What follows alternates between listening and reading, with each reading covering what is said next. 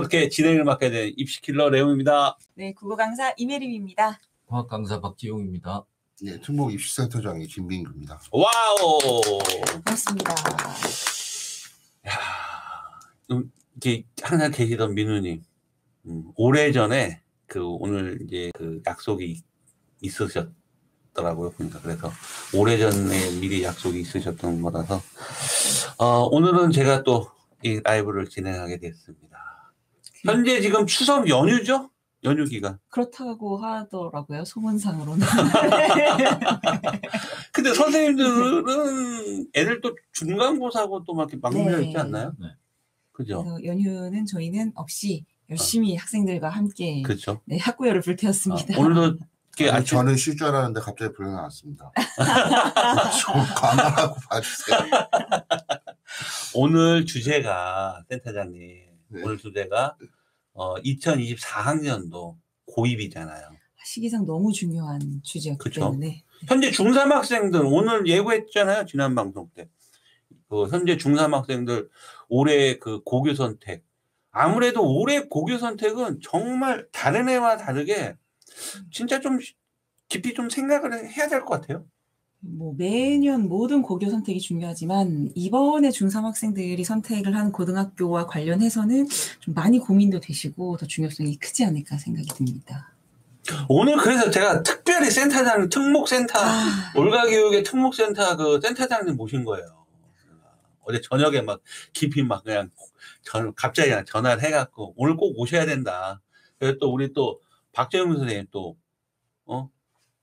또 뭐 여러 가지 또 이렇게 막 복합적으로 또 하실 얘기 많으시잖아요.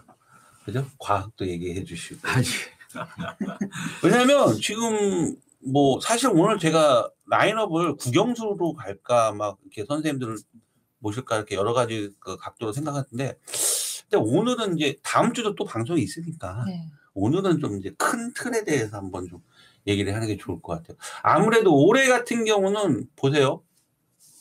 먼저 수시 그 원서 접수가 끝났죠. 저희가 그때 방송을 했는데 수시 원서 접수가 끝나고 스카이대 수시 원서 경쟁률 상을 봤을 땐 서울대, 연대, 고대 물론 고대가 이제 조금 이제 떨어져 있긴 해요. 근데 어, 추천 전형 같은 게 학생부 교과 전형 같은 건 지금 뭐 서울대는 어마무시하게 다 지금 올라간 네. 그런 상태가 된 거죠. 아무래도. 네, 어, 교과 전형의 내신 경쟁률도 올라갔고, 종합 전형의 내신 경쟁률도 올라가고, 어, 논술은 뭐 말할 것도 없고요. 그죠? 논술 말할 거. 이렇게 수시의 경쟁률이 다른 애와 다르게 갑자기 이렇게 막 치솟고 있다는 거죠. 여러 가지 이제 문제가 있었겠죠. 서울대 직윤 같은 경우는 뭐 경쟁률 자체가 뭐 굉장히 많이 올라. 그 원인이 서울대는 음, two 과목 폐지된 게 가장 그렇죠. 큰 영향이지 않을까. 그렇죠. 그러다 보니까 아무래도 이제 one으로 가다 보니까 지원을 많이 하게 되는 그런 형태. 예전에는 어, 하인계 학생들이 two를 하지 않으면 전교 1등이어도 지균을 받지 않는 상황이었는데 그렇죠. 올해는 그 부담이 없어지니까 그렇죠. 어. 그 다음에 이제 두 번째는 뭐냐면 또 봐야 되는 거 뭐냐면 수능 킬러 문항 배제. 네. 엄청 방송 많이 했잖아요. 그렇죠. 결국 구모에서도 킬러 문항은 배제가 네. 됐어. 확실히 배제. 그런데 결코 이렇게 녹록한 그런 어 모의고사는 아니었다라는 아니었습니다. 거. 그러다 보니까 이 그 N수생 쪽에서요. 수능에 이제 자신감이 막 생기는 거야. N수생 쪽에서. 그러다 보니까 어 뭐 정시 있는데 그다음 수시 여섯 장안 넣을 이유 없어 내가. 아, 수시 여섯 장도 또 넣는 거야. 거기다가 N수생이 음, 종합전형으로 또 많이 치고 들어왔던 이유 중에 하나가 종합전형에서 자기소개서 폐지, 폐지, 그죠? 그 다음에 비교과요, 미반영. 이런 것들이 있으니까 2점대 중, 초중반 쪽에 N수생들이 많이 또 치고 들어가는, 어, 그런 또 결과들이 나오고 있는 것 같아요. 그러면 이런 것들을 복합적으로 생각을 했을 때, 자, 크게는, 크게는 그죠. 어, 일반고와 특목. 이거를 고민하시는 학부모님들 계실 거죠. 제일 많으실 것 같아요. 그 다음에 두 번째는 일반고 대 일반고. 어, 뭔 차이가 있-. 있겠냐는데 여기서도 또 차이가 있다라는 거죠.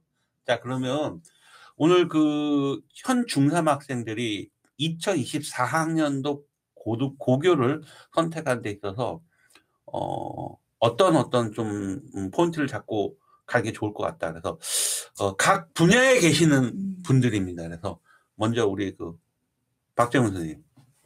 고교 선택 어 에 대해서 이제 저한테 문의하시는 분들한테 제가 이제 아 문의가 요즘 계속 오고 있죠. 지금 시즌 좀 굉장히 그거 고민. 설명회를 하면 네. 어느 고등학교를 가는 게 좋겠냐 그렇게 많이 물어보시는데 그 책임을 왜 내가 져야 되느냐 학부모님이 결정하셔야 될 부분들 네, 네. 근데 학생의 성향을 제일 많이 알고 있는 사람이 그 학교를 선택하는데 도움이 되지 않을까 근데 음. 학생의 성향을 잘 모르는 상태에서 그냥 네. 단순히. 어, 일반고 좋다, 특목고 좋다, 음. 이렇게 얘기하는 것은 음. 이제 근거가 너무 없지 않나. 이런 생각이 개인적으로는 좀 듭니다. 음. 그래서, 어, 결론적으로 얘기하면 일단 제가 뭐 저는 특목을 가서 실패한 학생도 많이 왔고 음. 또뭐 잘하던 학생이 이제 1등 해보려고 일반고 갔다가 또 실패한 네. 학생들도 많이 봤고 그래서 그 실패 사례들도 많이 있기 때문에 단순히 어느 고등학교를 음, 선택한다 이게 핵심이 되면 안 될 것 같고 이제 학생이 가지고 있는 학업 능력이 제일 중요하지 않느냐. 음. 그러니까 그게 학업 능력이 좋으면 이게 이제 특목고 가서도 잘할 수 있고 일반고 가서도 잘할 수 있는데 물론 이제 여기에 학생의 개인적인 성향 이런 것들 이제 골고루를 가지고 판단해야 되지 않을까 이렇게 생각합니다. 학업 역량에 대한 부분인데 굉장히 복합적으로 그 안에 들어가 있는 네. 거죠. 음. 학업 역량이라는 그 이제 크게 분류하면 분위기를 타는 학생이냐 혼자서 자기 주도가 잘 되는 학생이냐 이게 이제 첫 번째 그 다음에 어, 경쟁을 즐기는 학생이냐 경쟁을 스트레스로 받는 학생이냐 이런 정도를 음. 가지고 같아요. 음, 오케이. 알겠습니다. 자, 우리 그 어떤 분이 먼저 특목 센터장님? 네. 센터장님? 제가 먼저 예. 요즘에 아이들 특목 준비하는 애들 굉장히 바쁜 시기 아닌가요? 그렇죠. 이제 중간고사 끝나고 이제 심화 과정이라고 하는 어떤 과정에 들어가거나 아니면 지금 이제 시작을 하거나 하는 시기입니다. 그래서 2학기 기말까지 내신 들어가는 거죠? 예. 어.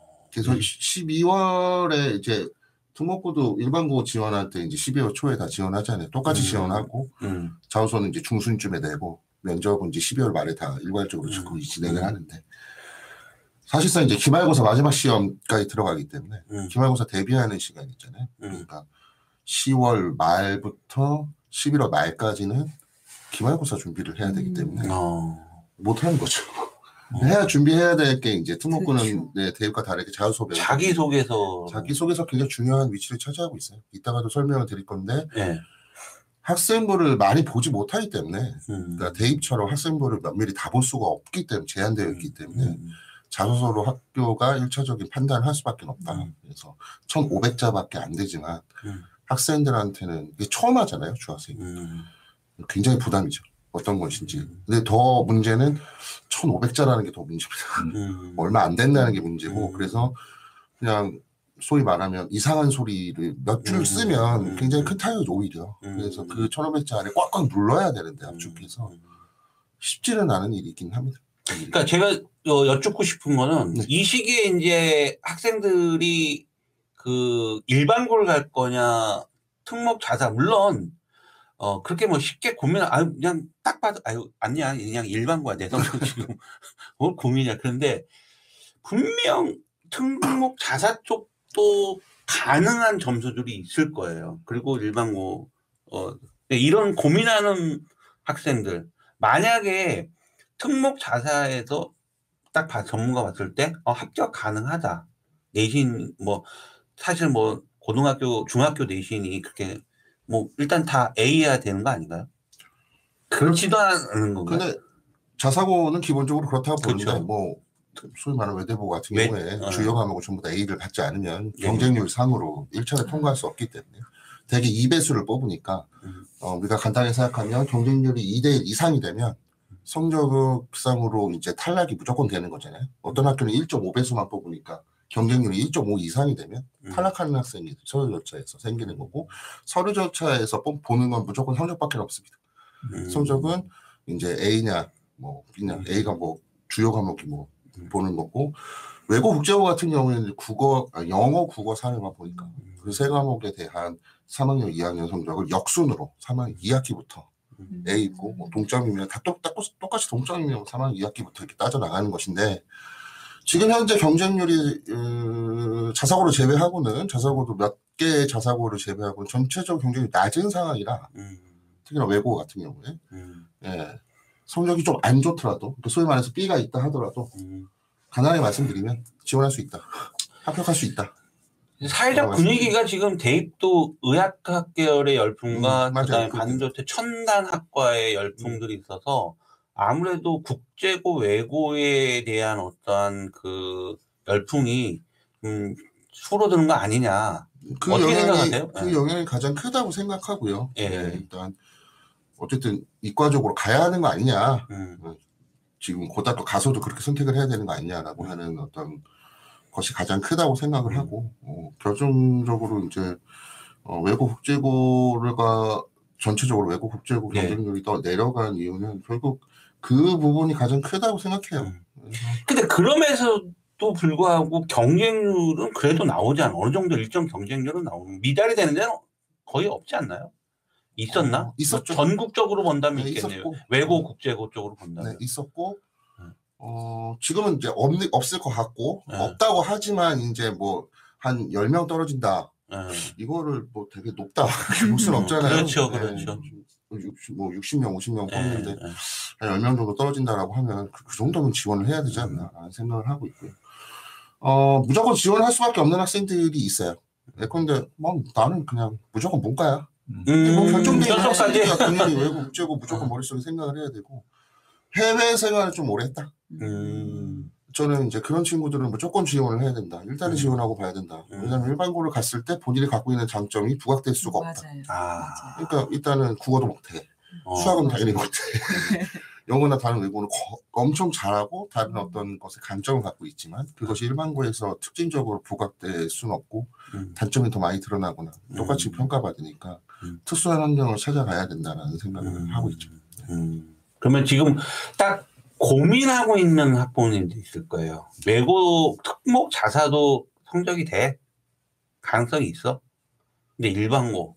어, 이런 학부모님들은 예를 들어서 특목 자사도 뭐 아이가 서류나 점수나 이런 걸로서 가능성이 굉장히 큰 학생인데 일반고냐 특목 자사냐 이걸 고민하는 학부모님들이 계시다면 일단 이 선생님께서 학업 능력 말씀해 주셨는데 음. 뭐 특목고 자사고 지원 모두가 사실 되게 중요한 고등학교 선택 되게 중요하다고 생각해요. 저는 네. 음, 그 되게 면밀히 따져야 되는데 그 학교가 1학년 때 뭘 하고 2학년 때 뭐 하고 음. 이거를 사실 다 따져봐야 되는데 현실적으로 잘 모르시고 쉽지는 않죠. 우리가 선택해야 되는 또 고등학교는 뭐 지역에 따라서 10개가 넘기도 하고 그걸 어떻게 다 분석을 하고 쉽지는 않은데 그래서 설명해 가고 가장 중요한 건 말씀드렸지만 네 선생님께서 말씀하신 게 되게 동의가 되는 게 최근에 들어서는 이제 학교 선택에 있어서 일반고도 마찬가지고 특목고도 마찬가지고 학생들의 의견이 굉장히 커졌어요. 음. 점점 갈수록 커지고 있어요. 학생들의 의견. 학생들 스스로의 선택.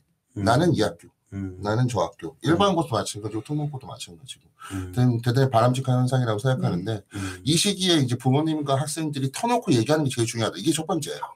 다시 한번. 천천히 어, 천천히요. 맞습니다. 이거 되게 중요한 얘기인 것 같아요. 네. 학생과. 부모님이 터놓고 얘기를 해야 돼요. 소통을 해야 돼요. 터놓고 얘기 소통. 이거 되게 중요한 건데 이게 근데 해외 대학 가고 싶어요.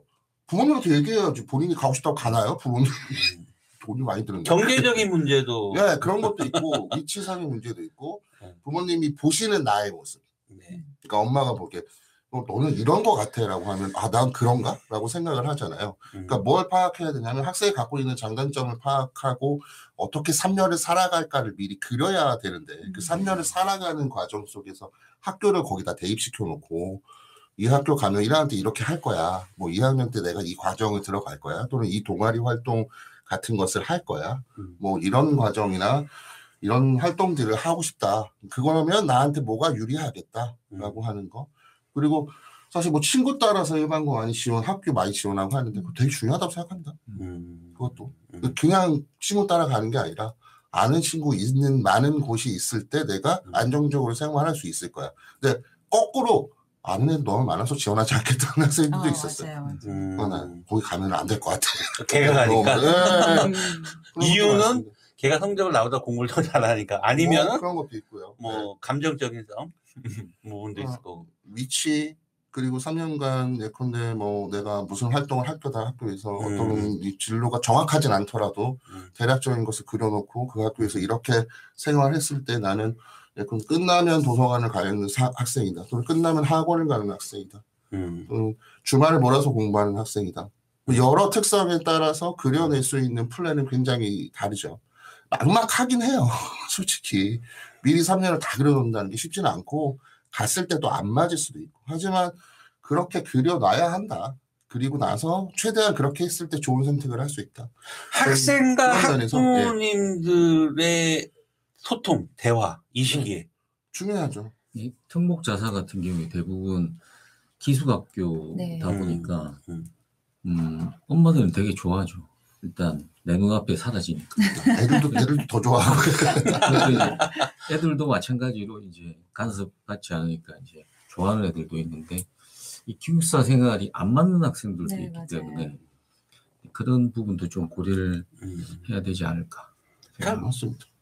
그런 아이들 같은 경우는 아예 지원 안 해요. 기숙사 아예 자기는 뭐 체험해보고 아 나 아닌 개별하고 뭐 일반고가 그러지는 않잖아요. 아니 근데 이제 자기는 그런 게 문제 없다라고 생각하고. 음, 이제 시작했는데 막상 이제 네, 안 맞는 살다 경우는 보니까 음. 이게 안 맞는 애들도 음. 있으니까. 예, 그런 면에서 미리 제가 음, 선생님들 앞에서 말씀드리자면 투모고 지원하는 게 좋다고 생각하니까 음, 그런 면에서 가장 안정적이지 않나. 음. 그러니까 3년을 그리는 데 있어서 특목고가 그동안 해온 프로그램 그리고 그동안 해온 어떤 노하우 그 음. 면에서 어떻게 될지 모르는 그런 변수들이 적다. 결국 음. 일반고냐 특목 자사냐는 결국 들어가서 대입과 연결되는 네. 거잖아요. 그죠?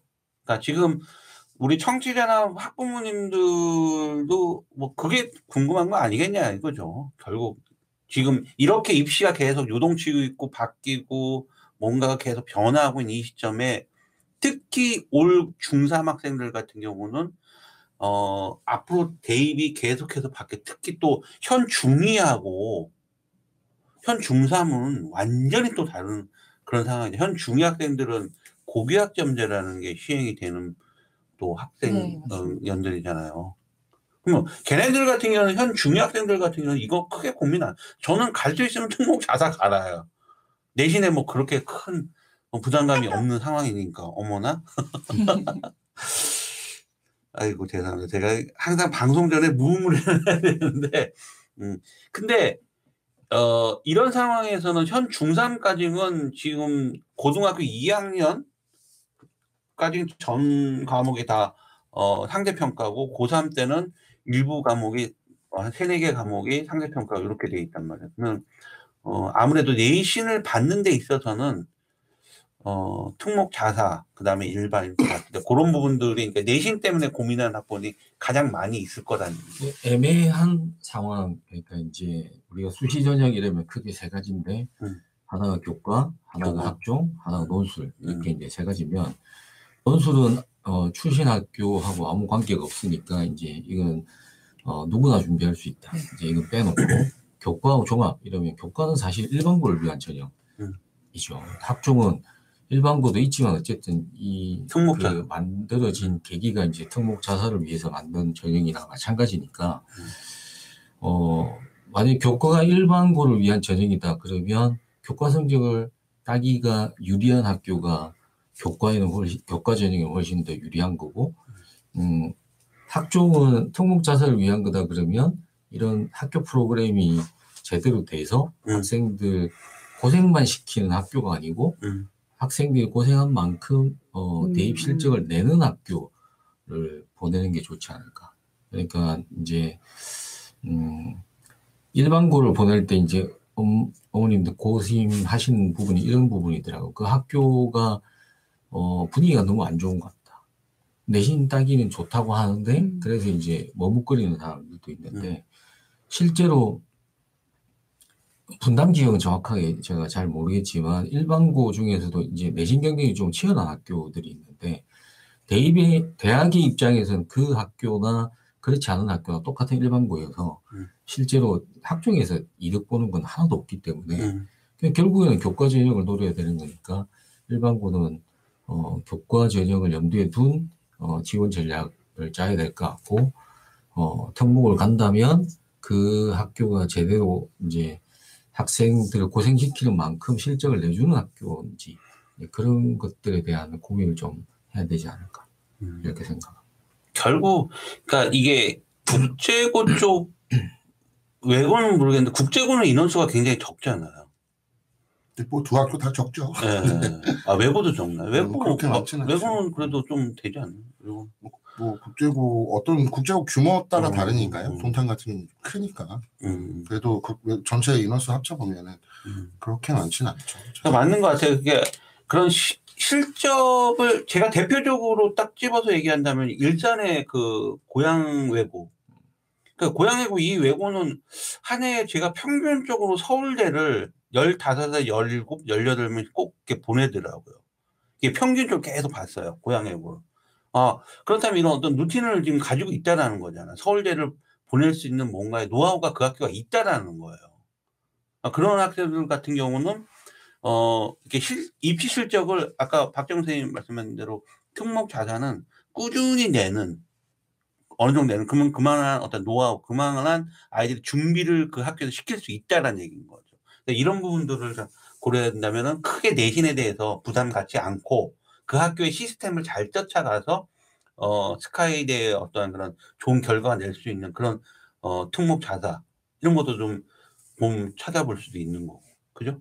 그 다음에 결국은 교과 전형은 결국은 어 내신인데 내신은 사실 인원수잖아 학교 상대평가니까 아 200명 여기 분당 지역에서 지금 300명 넘는 학교가 송님 어디더라? 많- 많지 않습니다. 아, 한 개, 내가 한 개밖에 없는 거. 나머지는 전부 다 분당 지역은 일반고 같은 경우는 보통 230, 220, 240 이렇게 된단 등급이 한 말이에요. 8명 정도 그렇죠. 선에서 끝나요. 그렇죠. 네. 그런데 뭐 세종만 근데 특이한 것도 세종시 같은 경우는요. 일반고가 대부분 다 300명이 넘어요. 음. 뭐 학생 수가 수지는 어떤 수지는 400명도 있어요. 그러면 막말로 진짜 200명 있는 학교 하고 400명 일반고야. 뭐 그거는 인원수가 많은데 아무래도 4% 인원이 많을 거고 11%, 23%, 어? 40% 인원이 많이 많게 나오는 거잖아. 해님서 일반고하고 일반고 지금 현재 그 수업을 하고 계시니까 네. 어떤 좀 분위기나 차이들이 있는지 만약에 지금 중3 학부 있다면 일반 아니야 그냥 우리는 일반고야 근데 일반고 그냥 탁 가는 그 어느 고등학교를 가서 집 가까운 이건 또 아니잖아요 일반고에서도 각자 또 특색이 있잖아요 우선 그 저희가 오늘 연휴 날이라서 좀 많은 분들이 안 들어오실 줄 알았는데 그래도 저희 청취자분들이 계속 어, 네. 들어주고 계세요. 안 했으면 큰일 날 뻔했어 네네네. 날고 나서 그래서 제가 말씀드리기 전에 또 혹시 아우 지금 현재 중3 학부모님이시다 아니면 뭐 중2 학부모님, 중1 학부모님도 괜찮고요. 고교 선택과 관련해서 좀 궁금하신 사항이나 질문하실 네 거 있으시면 댓글 달아주세요 네, 언제든지 댓글 달아주시면 저희가 또 저희가 실시간으로 여기 오늘 전문가분들 네. 다 오셨기 때문에 네, 네. 대답을 해드리도록 하겠습니다. 그, 요 중간에 이런 이야기 한번 해드려야. 그냥 그렇죠 바로 올라오시잖아요 댓글도 바로 올라오잖아요 네. 많이 보시는구나. 네. 그래 서 일단 제가 좀 말씀을 드리고 싶은 부분은 사실 2025학년도 고교 선택, 즉 지금 중2 학생들은 고민이 뭐 물론 또 그 상황에서 많아질 수도 있지만 어떻게 보면 적을 수도 있어요. 상위권 학생들은 특목 자사를 준비하는 게 유리할 수밖에 없잖아요. 고교학점제 이하에서는 제가 그것과 관련해서 방송을 많이 했었습니다. 그렇기 때문에 올해 고등학교 지금 중3 학생들 어머님들 그리고 학생들이 정말 많은 고민에 빠져 있으실 거란 생각이 듭니다. 우선은 사실 아 우리 아이는 특목고는 아니다 일반고로 갈 거다 왜냐면 뭐 특목에 갈 성적이 안 돼서일 수도 있고요 혹은 성적 어, 내신 성적을 따는 것에 있어서 조금이라도 유리한 학교 왜냐면 이- 올해 1학년으로 올라갔을 때 내년 1학년으로 올라갔을 때 그 1학년 성적이 너무 중요하잖아요. 음, 음. 고격점 음. 물론 그 고격점제가 시행된다고 하더라도 음. 1학년 때가 상대평가로 들어가는 거는 동일하지만 음. 그래도 올해는 1학년, 2학년 전부 다 그 현재 상태에서 그 상대평가로 판단을 진- 받아야 되는 그렇죠. 상황이기 때문에 평가 방식. 네.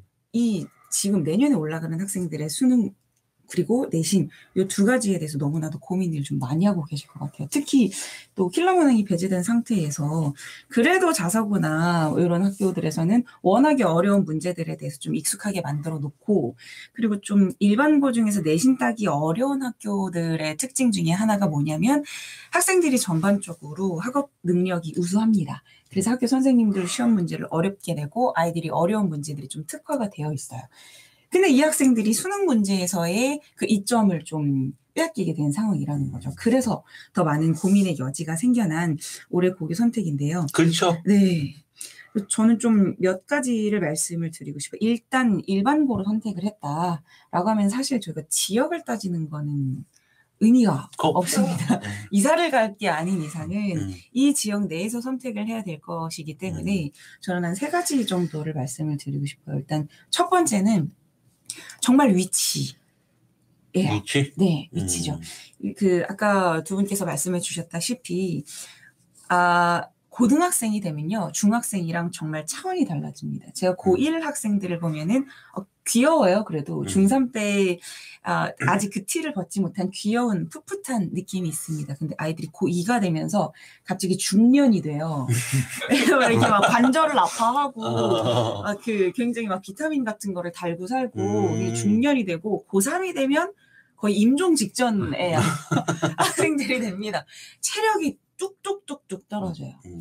네, 그러다 보니까 체력 좋은 몇몇 학생들은 이제 공부 대신에 운동을 선택하고 음. 맨날 땀 뻘뻘 흘리면서 학원 와가지고 왜 그렇게 땀을 흘리고 있냐. 음. 아, 운동하고 왔다. 그리고 여기 다친 손가락 보여주고 막 이런 음. 모습을 보여주는데 체력이 정말 많이 떨어지는 시기이기 때문에 최대한 이제 학부모님들께서 아이들의 체력 문제를 좀 신경을 써주셔야 돼요. 그래서 학교와 집과 그리고 하- 다니는 학원과 이런 위치상에서 좀 가까운 곳을 좀 1순위로 정하셔야 되는 게좀 중요할 것 같고요. 음. 그다음 두 번째 같은 경우에는 이것도 어떻게 보면 두 분께서 말씀하신 걸 종합하는 거라고 음. 생각을 할 수 있을 것 같아요.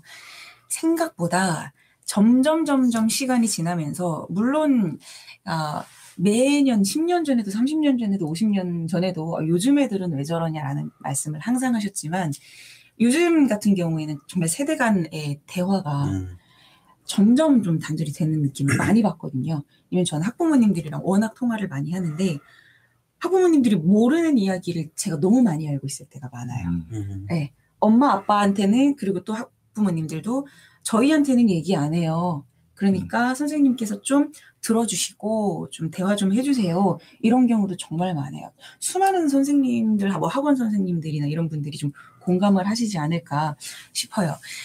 근데 저는 그 문제가 요즘 아이들일까? 지금 학부모님들이 주된 청취자분들이실 테니까 드리고 싶은 말씀 중에 하나인데요. 어, 어, 먼저 첫 번째 인정을 좀 해주시고, 그래, 너가 하는 말이 일단은 맞다. 요 생각을 가지고 대화에 임해 음. 주셔야 됩니다. 이 아이는 왜 이럴까? 왜 나와 생각이 다를까? 왜 우리 때와 다르게 판단을 할까? 이런 생각보다는 더 많이 들어주려고 해주셨으면 좋겠어요.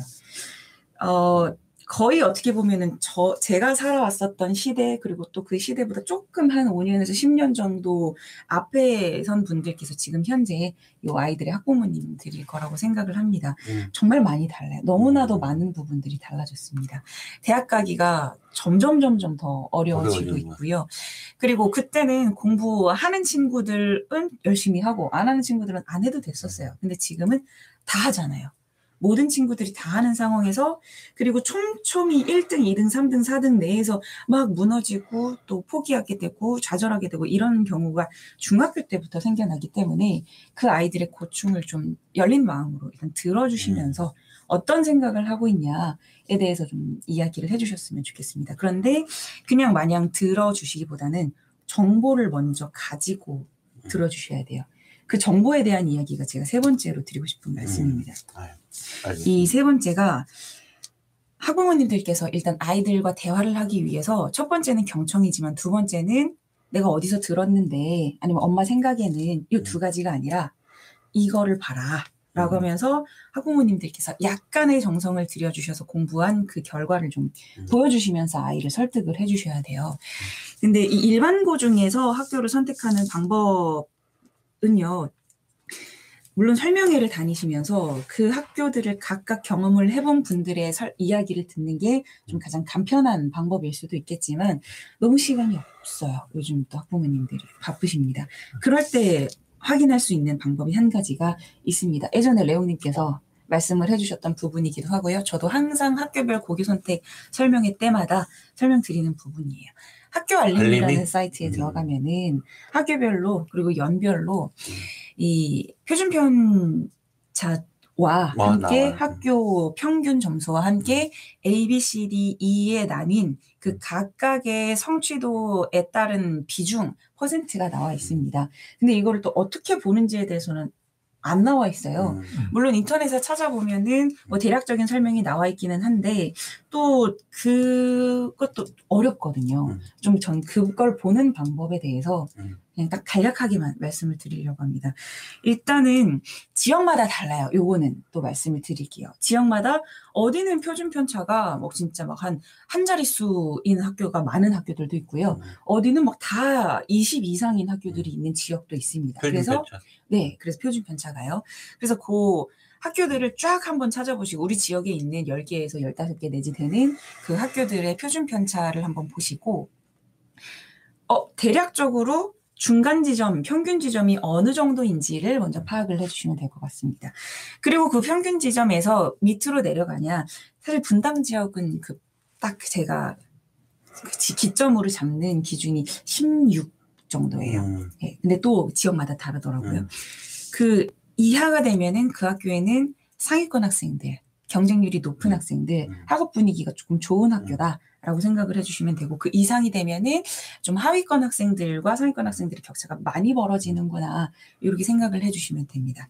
그 다음에 이제 평균 점수 같은 경우에도 이 학교 시험이 어려운지 쉬운지를 판가름하는 척도이긴 한데요. 근데 이 평균 점수 도 되게 좀 애매해요. 음. 왜냐하면 시험이 어렵게 나오는 학교인데 표준 편차가 낮은 경우가 있거든요. 음. 시험이 어려운데 표준 편차도 낮다. 그러면 그 학교는 정말 시험이 어려운 거고요. 근데 표준 평균 점수가 높은데 표준 편차가 낮은 경우가 있어요. 그런 경우에는 시험이 쉽거나 아니면 시험이 음. 어려운데 아이들이 수행 평가를 정말 열심히 해요. 근데 이게 수행 평가랑 1차, 2차 지필이 합쳐진 점수로 나오거든요. 학교 알림위에서는. 그래서 그런 것까지 좀 같이 생각을 해주시면서 이 학교의 시험 난이도가 어떨지도 좀 판가름하실 수 있는 기준이 되기도 합니다. 근데 저는 제일 좀 정확한 건 그 A, B, C, D, E 성취도 음. 비중이라고 생각을 합니다. 음. 그게 근데 또 학년마다 이 학년이 시작될 때 학교 선생님들끼리 이렇게 모여가지고 우리가 A, B, C, D 기준을 몇 점으로 정할 것이냐 일반적으로는 이- 90점, 80점 이게 이제 그 네. 일반적인 학부모들은 네, 90점이면 다 A 네네네, 아니다 그렇게 이렇게 알고 있는데. 예. 네, 근데 달라요. 네 맞아요. 매년 학교 선생님들끼리 과목별로 네. 점수를 정합니다. 그래서 그렇죠. 이게 90점을 넘은 애들이 이렇게 없네라고 음, 생각을 고등학교. 하시기보다 네. 고등학교, 중학교 달라서. 음, 맞아요, 맞아요. 맞아요. 중학교, 고등학교에서 그 ABCD를 보는 방법이 다르다는 거. 음. 학교마다 좀 그것도 어느 정도 학교의 상대적인 기준이 들어간다는 거.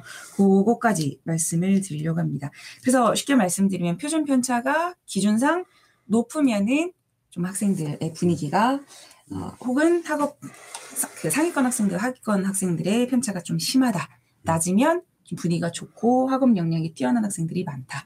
평균 점수를 가지고 학교의 난이도, 그 시험 난이도를 보시면 됩니다. 이런 것들을 가지고 아이들이랑 대화를 해주시면은, 어, 어, 엄마가 정말 나를 위해서 많은 거를 준비를 하고 계시구나를 아실 수 있지 않을까, 알 수 있지 않을까 싶어요. 일단 그 방송으로도 저희가 계속 방송하겠지만 이제 분당 지역에서도 그 예비고일 학생들을 위한 저희 그 이쪽에 그 설명회도 계속 잡혀 일정이 잡혀 있거든요. 그래서 저희가 댓글을 올려주고 그 다음에 어 동탄 제가 이제 10월에 예비고일 온라인 아, 오프라인 설명회 일정이 제가 잠깐 좀 말씀드렸던 동탄에서요.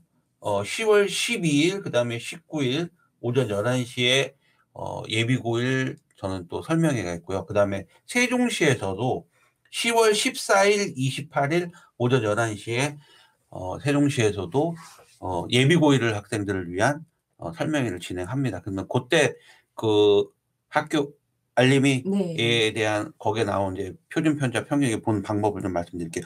반짝반짝님 지금 현재 몇 학 중학교 몇 학년인가요? 중2하고 중3 차이가 중2 밑으로 학년인지 지금 중현 중3인지 어 이게 굉장히 차이가 있거든요. 그래서 네. 반짝반짝님 이 방송 지금 댓글 올려주셨는데 현재 중학교 몇 학년인지 음. 요거만 좀 올려주시면 저희가 바로 어, 말씀드리도록 하겠습니다. 중1 아 중1이네. 그러면 자 어, 센터장님 예. 어, 질문이 올라왔어요. 예. 현재 중학교 1학년이면은 그 고교학점제 대상이잖아요. 그렇습니다. 아, 이 학생 학부모님이 의대를 목표로 하고 있어요. 의학학계를요. 일반고냐 특목고냐. 저는 뭐 예, 특목고 맞다. 자사고 써야 된다. 그죠? 자, 그래서 박재현 선생님. 중학교 1학년, 1학년이니까 이제 앞으로 뭐, 뭐 어, 백지에서 그림을 그릴 수 네. 있는 학년이니까. 시기죠.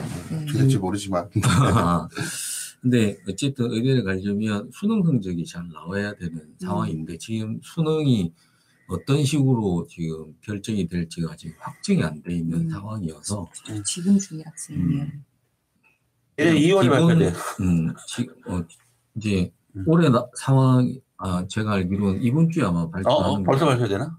발표하는 걸로 알고 어. 있거든요. 이게 잠깐만, 올해 그 지금 음. 10월인가? 나 네, 이렇게 날짜 맞습니다. 그래서 만일에 이제 그 발표 내용에 따라서 뭐 수능이 상대 평가를 그대로 유지할 거냐 아니면 절대 평가를 할 거냐 뭐 이런 어 굉장히 많은 변수들이 지금 중학교 2학년 밑으로는 존재하고 있는 상황이기 때문에 학생이 어쨌든 그 기본적인 학업 능력을 지금 조금씩 키워 나가다가 이제 정보가 좀 많이 나와서 아 내가 이제 어느 고등학교를 이제 가고 하는 게 좀 결정이 그때쯤 되면 음, 되지 않을까 음, 지금 음. 너무 빠른 판단을 하고 있는 것 아닐까 이렇게 생각해요. 센터장님. 네. 그, 그 다음 이유가 있었을 거 아니에요. 그, 아까. 중학교 1학년이면 고교학점제 대상되고 이 학생이 의대를 의학학계를 목표로 하면 일반고냐 특목 자사냐 자사 자사 쪽이죠? 그 지금 유 학생이 자사고를 고 2모고 1등급 나오고 있대요. 뭐야? 아까 그 중1 오. 학생이. 되나요? 되나요? 아니 그런 애 많아. 아 일단 목표는 자사고로 좀 공부를 해야 된다고 생각해요. 음. 중학교 때 이제 목표 가 있냐 없냐 되게 중요한데 그렇죠. 예컨대 그냥 일반고 선호 현상이 있었던 몇 년 전에 그러면 의대를 목표로 하는 중학생들은 그럼 어떤 목표를 갖고 있느냐 그냥 의대가 목표였죠. 의대가 음. 목표였기 때문에 거기에 맞춰서 그냥 좀 공부를 해봤는데 이제 고교학점제 상황이 되면 어 목표를 자석으로 제가 둬야 된다라고 생각하는 이유가 뭐냐면 그냥 간단하게 얘기해서 의대 가면 일반고에서도 거의 전교권 전교 1, 2등 이렇게 네. 해야 되잖아요. 네. 저는 고교학점제 시- 예, 하가 되면 일반고 전교 1, 2, 3, 4, 5등의 편차 클까? 그러니까 소위 말해서 티가 날까? 음, 음. 그러니까 내신이 상대평가가 아닌데 음, 잘안 보일 것 같다는 음. 생각이 들고 음. 그런 상황이 된다면 저는 그냥 간단하게 투목자사가 더 중요하다고 생각하는 이유가 거기 음. 갔을 때 유리하다고 생각하는 이유가 내신이 이제 절대평가가라는 상황이 된다면 많은 부분이 음. 그렇다면 그럼 그 학생 개별 학생들이 어떤 성취를 보여주고 있고 무슨 활동과 연결시켜서 본인이 갖고 있는 역량이나 이런 것을 확장하기 위한 노력했느냐 그거를 자세히 볼 거란 말이에요. 그러니까 그거를 잘 해줄 수 있는 노하우가 있는 학교 그리고 그 여러 프로그램이 있는 학교가 음. 어, 특목 자사고기 때문에 그 그렇죠. 점에서 굉장히 큰 장점이 있을 것이다라고 생각을 해요. 예, 그거는 부정할 수 없을 것 같다. 그렇기 때문에 저는 의대 입시마저도 네. 자사고가 음.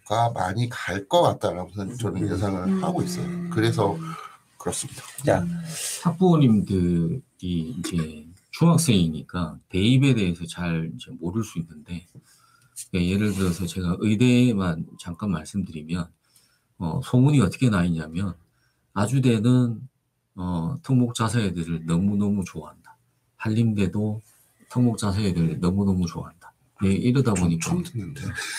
그러다 보니까 이제 지표상으로 나와 있는 합격자 평균 등급을 보면 네. 어, 다른 학교는 전부 다 1점대 가 있는데 학종이라도 근데 아주대는 2점대 가 있어요. 그러니까 어, 일반고 다니고 있는 학생이 내신이 1점 뭐 한 3 좀 애매하죠. 이, 이 정도면 그 학생들이 아주대는 써보면 어떨까요? 이렇게 얘기를 하는 음. 학생들이 되게 많아요. 근데 실제 그 등급은 특목 자사이기 때문에 이제 좀 많이 떨어져 있는 이런 상황이거든요. 그래서 음 제가 알기로는 메이저 의대들은 한 학교에서 여러 명 뽑지 않아요. 그러니까 음. 서울대 뭐 이렇게 탑5는 아무리 학생이 우수해도 한 학교, 한 고등학교에서 여러 명을 뽑, 뽑지 않아도 우리는 이제 이 정원 내에서 어느 정도 우수한 학생 뽑을 수 있다. 이렇게 생각하고, 이제 중상위권 이제 의대들은 이제 아주대 포지션처럼 이런 선택을 하는 이제 의대들이 좀 있어요. 그래서 지금 중학생이 그 이제 어 그 너무 이제 입시가 지금 너무 멀리 있는데 이 상황도 사실 바- 어떻게 바뀔지 모르겠어요. 이게 이제 지금 제가 말씀드린 건 이제 현재 시점에서 말씀드린 거고 아까 말씀하신 것처럼 이게 고교 학점제가 되면 대학들도 입장을 바꾸지 않을까. 그러니까 지금과 같은 방법으로 학생들을 선발해서는 이제 원하는 학생을 뽑지 못하겠다고 생각이 되면 그에 맞게끔 바꾸게 될 거라는 거죠. 그러니까 어, 조금 더 길게 보고 생각을 하시는 게 좋지 않을까 이렇게 생각합니다. 일단 어, 의학학 계열은요. 의학학 계열은 어, 수시로 봤을 때도 수능의 영향력이 95% 이상입니다. 그게- 수능도 지금 이제 절대 등급으로 만약에 바뀌게 되면 음.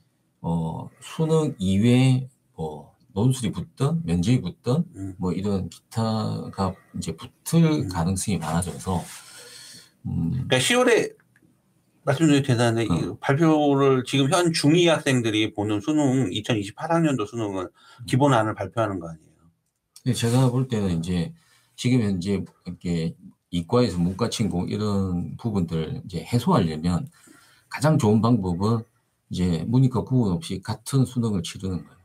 근데 문이과 구분 없이 같은 수능을 치르게 되면 어 1학년 과목을 가지고 수능을 치르게 되는 거죠.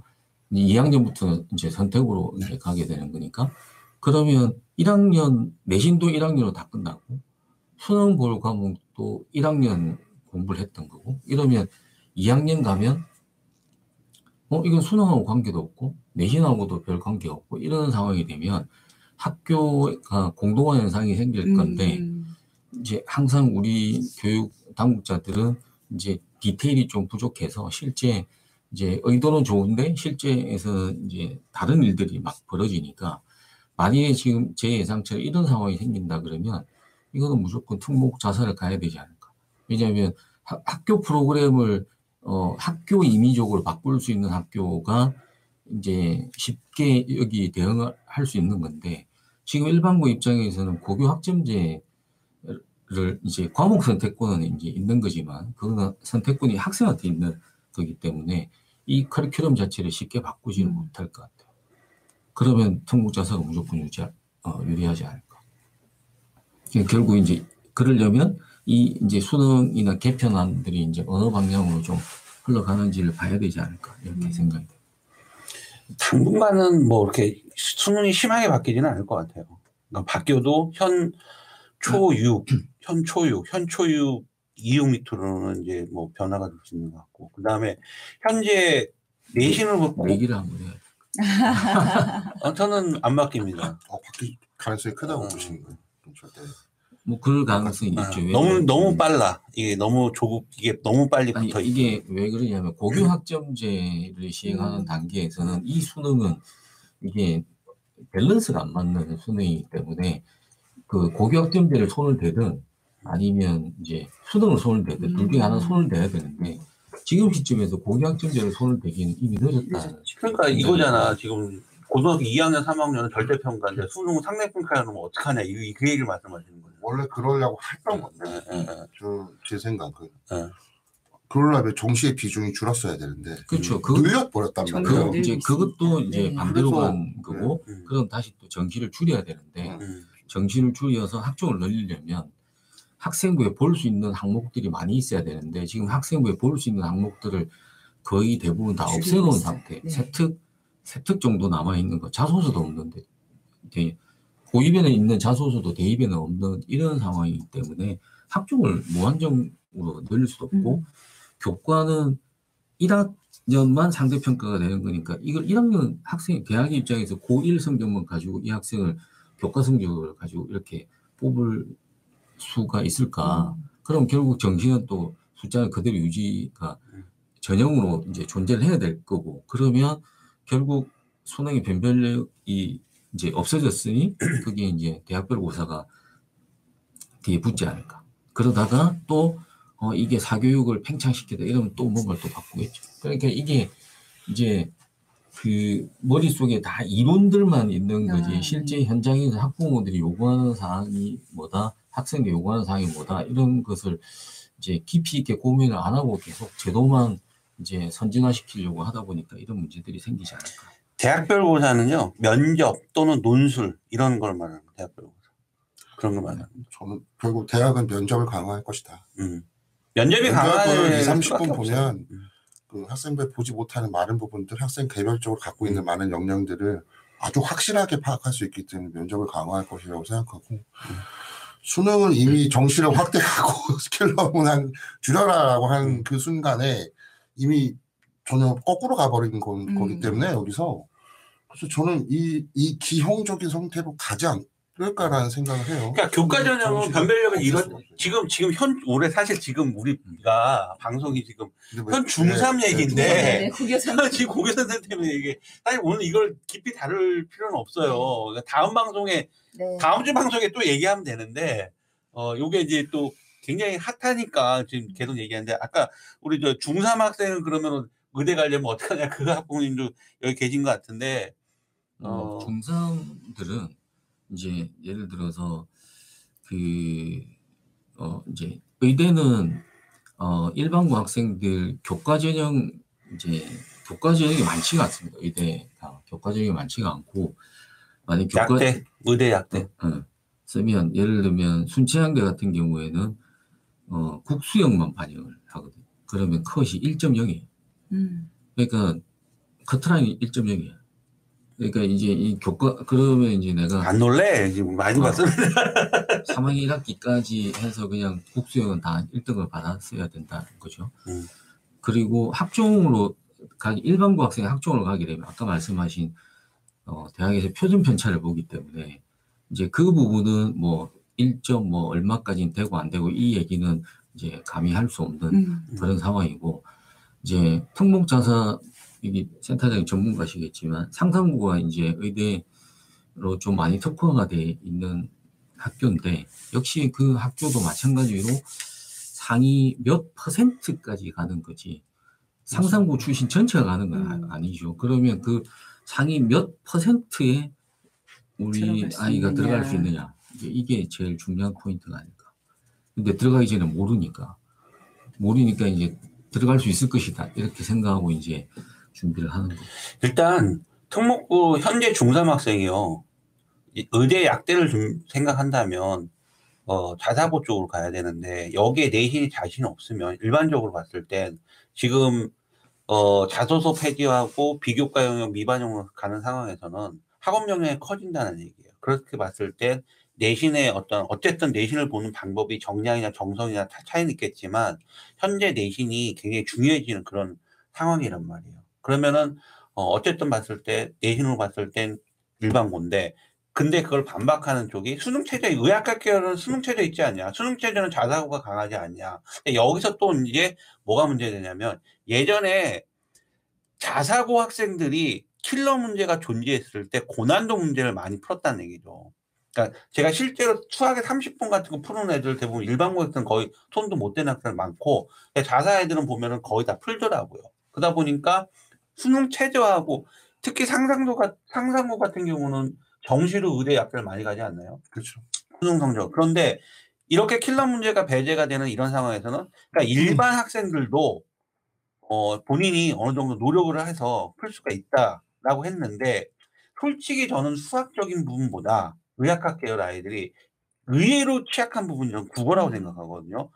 지문은 줄어들었지만 현지의 문제가 문, 어, 저 지문이 늘어나는 그런 상태. 이거 굉장히 제가 볼 때 문, 답 고르기가 너무 힘들다라는 거 네. 아니겠어요? 이렇게 봤을 때 제가 지금 이제 시간이 어느 정도 이제 지금 지나갔는데 전 솔직히 지금의 중3, 현재 중2 고교 학점되고 어떻게 된다. 입시가 바뀌고 우리 박재원 선생님 말씀드린 대로 뭐가 수능이 바뀌고 뭐가 바뀌고 다 바뀌더라도 그 아이의 기본적인 실력이 탄탄하다면 아무 문제가 없다고 생각합니다. 그럼 저는 그 아이의 기본적인 실력은 저는 어휘와 문해력에 있다고. 그런 부분, 기본 베이스가 잘돼 있는 학생들은 어떠한 시련과 고난이 오더라도 다 극복해낼 수 있는 기본 베이스를 가지고 있는 학생들은 입시가 바뀌어도 저는 어, 크게 문- 흔들리지 않을 거라고 저는 봅니다. 현 중학교 1학년 학생들 일반고를 가든 특목고를 가든 뭘 가든 간에 그러니까 저는 그런 어, 정말로 기본 베이스가 잘돼 있는 학생들 이런 게 중요하다고 생각합니다. 그리고 또 좀 이제 마무리가 되어가는 간- 단계에서 좀 말씀을 하나 드리면 사실 일반, 일반고를 선택하려고 하는 학부모님들의 수가 뭐 절대적으로 훨씬 더 많이 계실 거 아니에요. 근데 이 일반고의 맥점 중에 하나가 내가 원하는 학교를 꼭 가리란 보장이 절대 없다는 거죠. 음. 거의 막 그쵸. 뭐 8지만 9지만까지 밀려나는 음. 경우도 상당히 많습니다. 심각해요. 네. 네. 그렇기 때문에 일단 제일 중요한 거는 물론 학교들에 대해서 미리 공부를 해보고 좀 어느 정도 마음의 준비를 하면서 이 학교에 가면 이렇게 적응을 해 나갈 수 있도록 우리 아이를 준비를 시켜야겠다. 또 중요하지만 어, 무엇보다도 그 아이들이 좀 주도적으로 학습할 수 있도록 그리고 이 공부를 하는 것에 있어서 너무나도 큰 스트레스를 미리 너무 일찍부터 받아서 그냥 공부만 생각하면 머리가 아프고 스트레스를 받고 막 우울해지고 이런 상태가 되지 않을 수 있도록 정서적으로 support를 미리 해주시고요. 자신감을 많이 북돋워 주시는 게 제일 중요하지 않을까. 우리 아이가 어- 일반 고를 가게 되면 어떤 학교를 가게 될지 사실은 아, 장담할 수가 없습니다. 그렇기 때문에 좀 정서적인 지지를 많이 해주시기를 저는 부탁을 드리겠습니다. 그리고 또 마지막에 좀 질문을 해주셨던 부분인데 이건 짧게만 말씀드릴게요. 그 평균 점수 60대였을 때 시험이 어려운지 표준 편차가 17, 18 정도일지 사실 17, 18 정도이면은 뭐 어느 지역이냐에 따라서 물론 다를 수는 있지만 그렇게 표준 편 차가 이건 높고 낮다라고 할까요? 그러니까 아이들이 상위권 학생들과 하위권 학생들의 차이가 어느 정도 나는 상황이라고 보시면 돼요. 근데 그게 좀 심한 편은 아니고요. 18 이상이면 보통 좀 많이 차이가 나는 경우가 많은데 그냥 그 경계에 있는 정도의 학교다 라고 봐주시면 될 것 같습니다. 60점대는 초반이냐 후반이냐에 따라서 그 쉽고 어렵고가 결정이 되는 거라서 편차 21, 22도 많아요. 많습니다. 예, 네. 16 정도면은 제가 볼 때는 꽤 그래도 좀 하는 네, 건 수준이라고 봐야 돼요. 그 정도면은. 물론 뭐 한 자리도 있어요. 네, 맞습니다.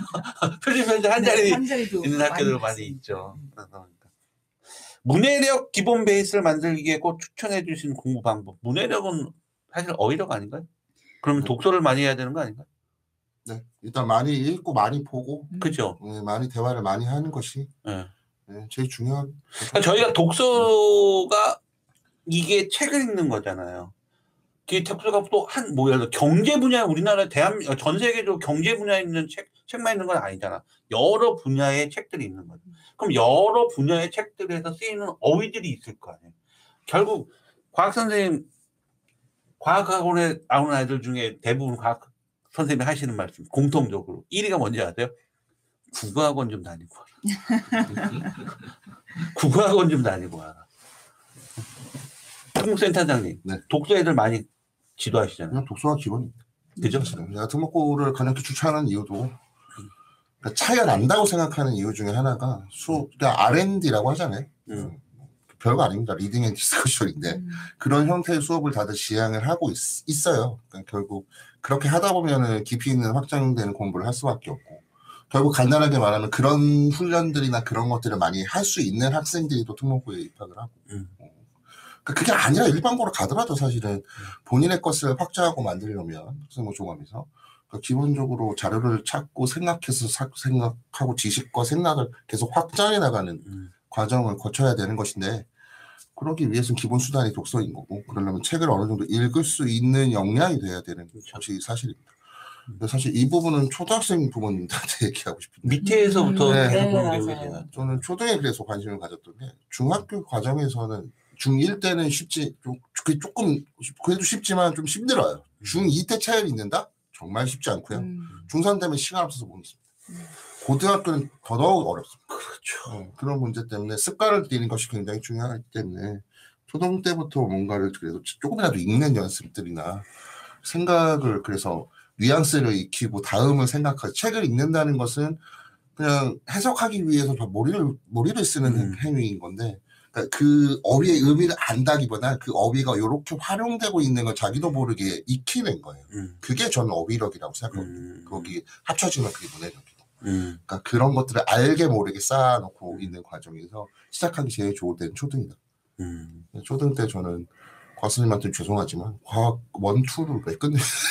아니라 아예 다양한 책을 봐야 되지 않을까라는 아 그런 얘기를 해요. 괜찮아요. 아, 다 얘기해. 국어, 네. 국어 성적이 안 나오는 학생들이 이제 생지를 선택을 하는데 이제 음. 문화생지 중에서 그래도 만만하다고 생각하는 게 이제 생명하고 지구과이니까 이 국어 성적 안 나오는 애들은 생지를 선택해도 성적이 안 나와요. 음.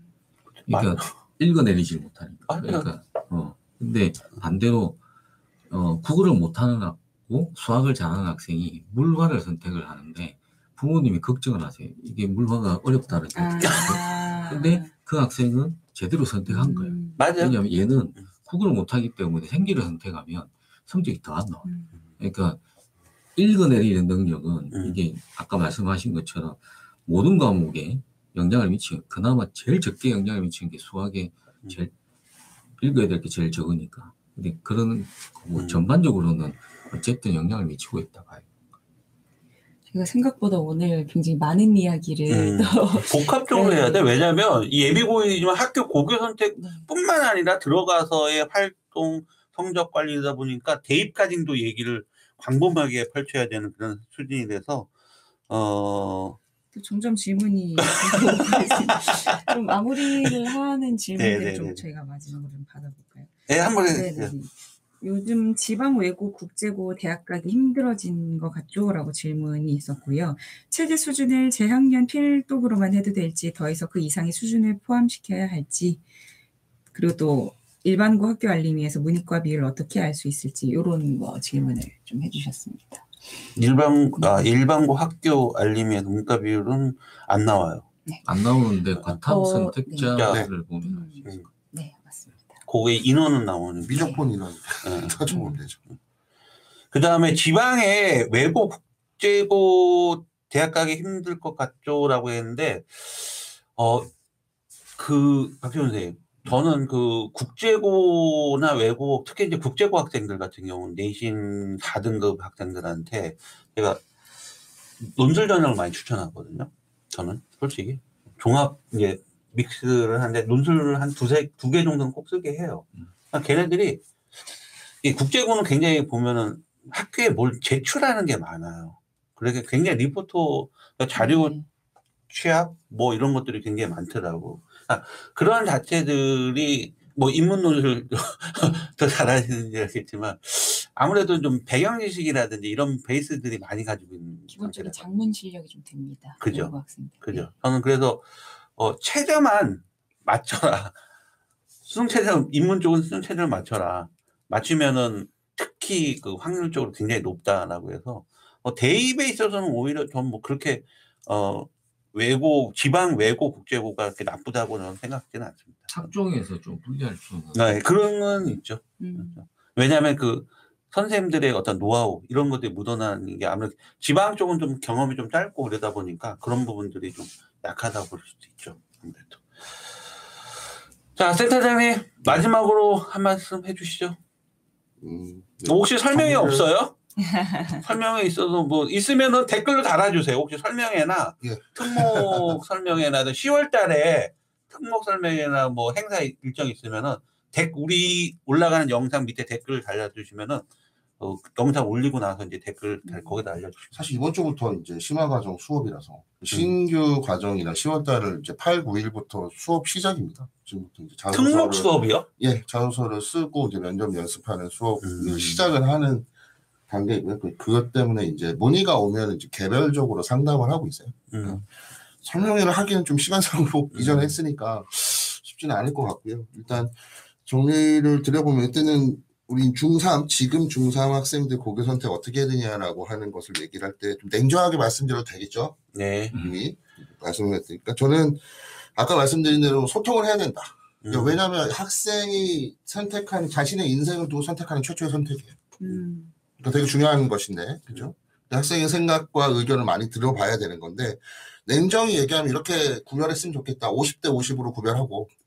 그러니까 우리 학생이 50% 안에 드느냐, 음. 50% 밑에냐, 음. 이렇게 일단 구별 짓고, 네, 50% 이상이다라고 했을 때, 그렇다면은 어떤 목표를 정할 거냐라고 했을 때 말씀드린 것처럼 50%든 50% 밑에든 큰 목표, 3년간 우리가 어떻게 살 것이냐, 플러스 그 맞춰서 단기 목표, 이 단, 단기 목표는 내년 5월 달에 있을 중간고사 어떻게 할 거냐라고 음. 하는 것이 이제 목표겠죠. 5월 달 중간고사 잘 보기 위해서 우리는 어떻게 무언가를 준비하자. 거기에서 이제 상위 50%냐 밑에 하위 50%냐의 목표가 단기 목표가 다를 수 있을 것 같아요. 그러니까 상위 50%는 어느 학교를 선택한 그 과정 속에서 어떤 준비를 통해 가지고 전체적인 성적을 어떻게 올릴 것이냐라고 하는 것이 나올 거고 하위 50%는 내가 못하는 이 부분이야. 근데 국어를 못한다. 아니면 또는 국어를 좀 자, 조금 하지만 확실히 이건 잡겠다라고 하는 걸로 집중을 하겠는가라고 하는 선택이 좀 들어갈 것 같아요. 그 안에서 이제 갈리는 거는 이제 또 문과냐 이과냐는 걸 선택을 할 거고 이과를 선택을 한다라고 하는 생각이 있다, 있다면 그럼 과학을 뭘 선택할 거냐가 제일 중요하다고 생각합니다. 과학 과목 나는 뭘 선택을 할 것이냐라 그걸 갖다 놓고 학교를 선택을 하자. 음. 오히려 그럴 거면 음. 이과라고 한다면 저는 그냥 과학 과목 나는 뭘 하겠다라고 하는 것을 대략 정해놓고 거기에 맞춰서 학교를 보는 것이 낫지 않을까? 이 학교는 예컨대 화학의 실험을 2학년, 3학년 때뭘 해준다더라. 음. 동아리가 잘 돼 있다더라. 뭐 이런 것을 기준을 가지고 선택을 하는 것도 저는 나쁘지 않다고 생각을 해요. 제가 생각하는 거는 어, 큰 목표, 3년간의 그 목표 속에서 특목고냐, 자사고냐, 아니면 일반고냐를 선택을 해야 되는 것이고, 그리고 지금 현 시점에서 사실은 그 3년의 목표보다 더 중요한 거는 단기 목표. 특목고 자사고를 제가 지원을 했으면 좋겠다라고 생각하는 거는 그, 그게 단기 목표가 돼요. 그 학생들한테. 음. 목표를 가지고 지금 생활을 해요, 중3이. 중3에서 고1 올라갈 가장 중요한 시기에 목표를 가지고 살다 보니까 열심히 해요. 뭔가를 준비를 아, 하고. 떨어지더라도 계속 공부를 계속 진행을 해온단 말이에요. 근데 중요해. 일반고를 가고 있는 학생들은 그냥 가는 거기 때문에 그죠? 목표가 없어요. 그냥 열심히 하는 거지. 그러면 안 된다고 저는 생각합니다. 사실 학교를 어떻게 선택하냐보다 음. 다- 장기 목표, 단기 목표를 갖고 학생이 생활하느냐. 이 중요한 시기에 학부모들과 학생들이 그래 우리 어떻게 살아보자라고 하는 것을 얘기하고 목표를 그렇게 설정하고 학생이 좀 더 디테일하게 살아가는 거 이게 솔직히 어느 학교 가느냐보다 더 중요하다고 생각합니다. 오케이. 마지막으로 박재원 선생님. 2024학년도 고교를 선택하는 학생들과 학부모님들을 위해서 도움이 될 수 있는 얘기. 음, 제가 두 갈식으로 말씀을 드렸는데 네, 학생이 짧게 이제. 학생의 학업 능력이 제일 중요하다. 그러니까 학교 학생의 성향하고 그 학교하고 어, 잘 맞는지 이 두 가지를 가지고 판단을 하시면 될 것 같아요. 혜림씨 마 지막으로. 저도 말을 너무 말씀을 많이 드리기는 했는데 이 아이들의 아이 나의 아이에 대해서 더 많이 알아보셨으면 좋겠습니다. 그냥 그 부모님께서 보, 봐오셨던 모습뿐만 아니라 아이와의 대화 그리고 아이를 가르치고 있는 학교 선생님 혹은 뭐 학원 선생님이 될 수도 있겠죠. 그와의 대화를 토대로 그 내 아이를 더 잘 아는 과정을 거치고 그리고 좀 성공할 수 있는 그런 고교 선택을 마무리하셨으면 좋겠습니다. 야, 추석 연휴입니다. 오늘 날씨가 너무 좋더라고요. 정말 이제 막 네. 가을이 네. 막, 막 꽂히는 것 같아요. 뭐 가을이 꽂히는 가을 것 같아요. 타나봐 들으면서 왔습니다. 가을이 꽂히는 것 같습니다. 아이고 좋은 계절이 다가오고 있습니다. 어, 원하시는 거, 희망하시는 거 다들 이루어졌으면 좋겠고요. 올해는 꼭 고입 대입 다 대박 나길 다시 한번 어, 기원하겠습니다. 다음 주 저희 또 라이브로 계속 방송 이어갈 거고요. 다음 주는 민우님이 오십니다. 너무 걱정하지 마시고 민우님 이번 주에 또 일정이 있어서 오늘 어, 다리 함께 못했고요. 자, 그 다음에 어, 10월 달에 진행되는 그 저희 각 지역별로 분당이던 아니면은 세종, 동탄, 수지 이런 쪽에서 설명회가 진행, 어, 진행되는 내용을 저희가 어, 이 영상 올라간 밑에 댓글로 댓글로 밑에 들어가서 다 안내해서 올려드릴 거고 그 다음에 교육진단 전용 폰이 있어요. 교육진단 전용 폰이 있거든요. 그 번호도 제가 알려드릴게요. 그러면은 그쪽에다 문의하시면 직접 저희 센터장님하고 좀 상담을 해보고 싶다라고 하면 센터장님 하고 연결시켜 드리고요. 그 다음에 또 우리 그 과학이라든지 과학 공부 예비 고일에 어떻게 해야 될 것 같다라고 할, 어, 또 알려드리고요. 우리 또 국어는 또 어떻게 해야 돼? 혜림쌤하고 연결 어, 최대한 시켜드리도록 하겠습니다. 어, 한 시간 넘게 지금 네. 저희가 또 방송을 이렇게 진행했는데 다음 주에 또 어, 좋은 주제 가지고 찾아뵙도록 하겠습니다. 오늘 추석 연휴에 이렇게 자리 함께 해주셔서 다시 네. 한번 감사드리고 센터장님 다시 네. 한번 감사드리고 자주 좀 나와주세요 센터장님 알겠습니다. 이렇게 해서 수고들 하셨습니다. 네, 고맙습니다.